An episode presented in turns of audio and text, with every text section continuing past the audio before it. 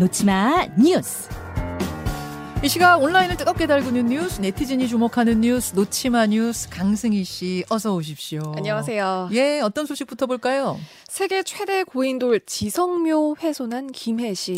세계 최대 고인돌인데, 이거를 김해시가 뭐예요? 고의로 훼손했다는 얘기예요? 그러니까 이게 지금 복원하는 과정이었는데 이 과정에서 이게 무단으로 훼손이 된 걸로 지금 드러났습니다. 어. 고인돌 문화재 복원 과정인데요. 그러니까 문제는 당연히 있었어야 될 문화재청의 협의도 없었고요. 전문가도 없이 김해시가 자체적으로 시공사를 투입해서 공사를 강행을 하다가 지금 이런 훼손 사태가 벌어진 겁니다. 조금 전에 화면 저희가 보여드렸는데 저렇게 이제 발견을 했어요. 세계 최대 고인돌을. 네. 그러고 나서 그거를 잘 이제 복원을 하는 공사 중에 오히려 훼손이 됐다? 그렇습니다.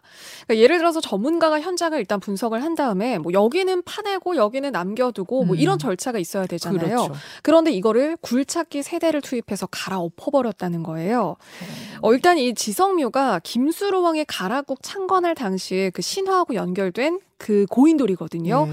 그런데 이번 훼손 사태 때문에 이 고인돌 묘역이 어떤 방향으로 축조가 된 건지 이런 역사적 사실을 밝힐 수 있는 중요한 자료들이 다 사라졌다고 지금 세상에. 드러났습니다.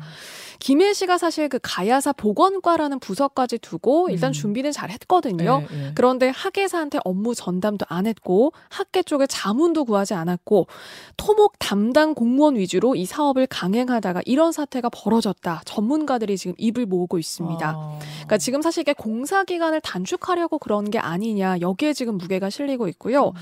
이게 지금 국가 사적 지정도 앞두고 있던 상태였는데 이것까지 지금 무산될 위기에 처했고요. 네. 국가적 유산을 엉터리 복원으로 어떻게 이렇게 날릴 수가 있냐? 복원의 기본 상식조차도 없다. 아. 지금 뭐 누리꾼들의 공분이 거셉니다. 아니 지금 저 아파트 짓는 게 아니잖아요. 네. 지금 아파트 지하 주차장 땅 파기하는 게 아니잖아요. 근데 왜 저렇게 저런 식으로 공사를 했는지 그렇게 해서 씨가 얻는 게 전혀 없을 텐데 잘 이해가 안 가네요. 네. 기가 막힌 소식이었고요. 그 다음은요. 내일 저녁 하는데 짧게 이발해야 하나 감론을 박.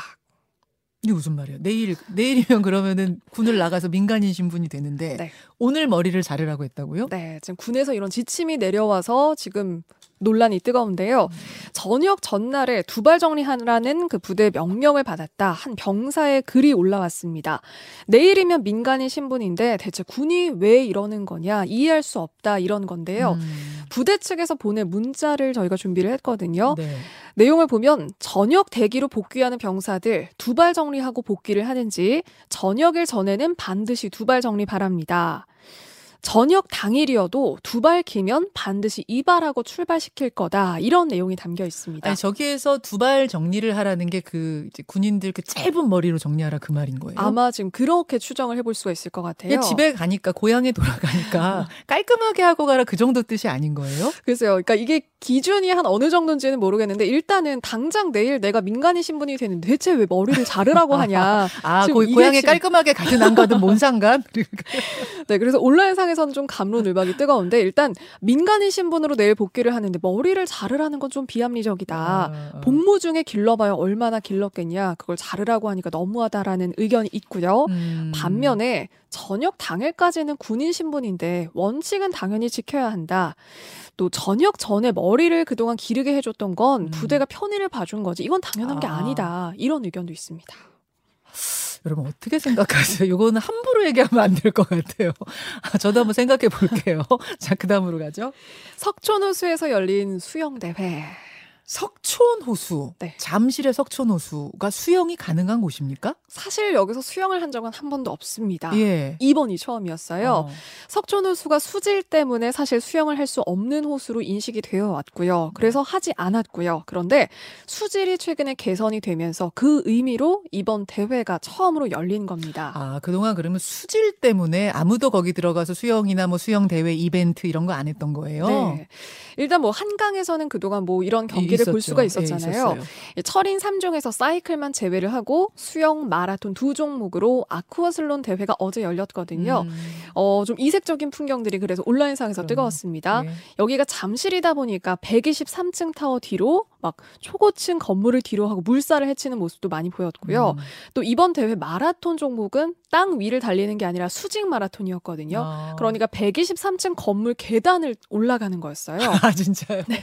2,917개, 3,000개 가까이 계단을 올라가야 했는데 예. 1.5km를 수영하고 123층 건물 계단을 오르고 이야. 1위 통과자가 47분 25초로 이 결승선을 통과했다고 합니다. 1시간도 안 걸렸어요.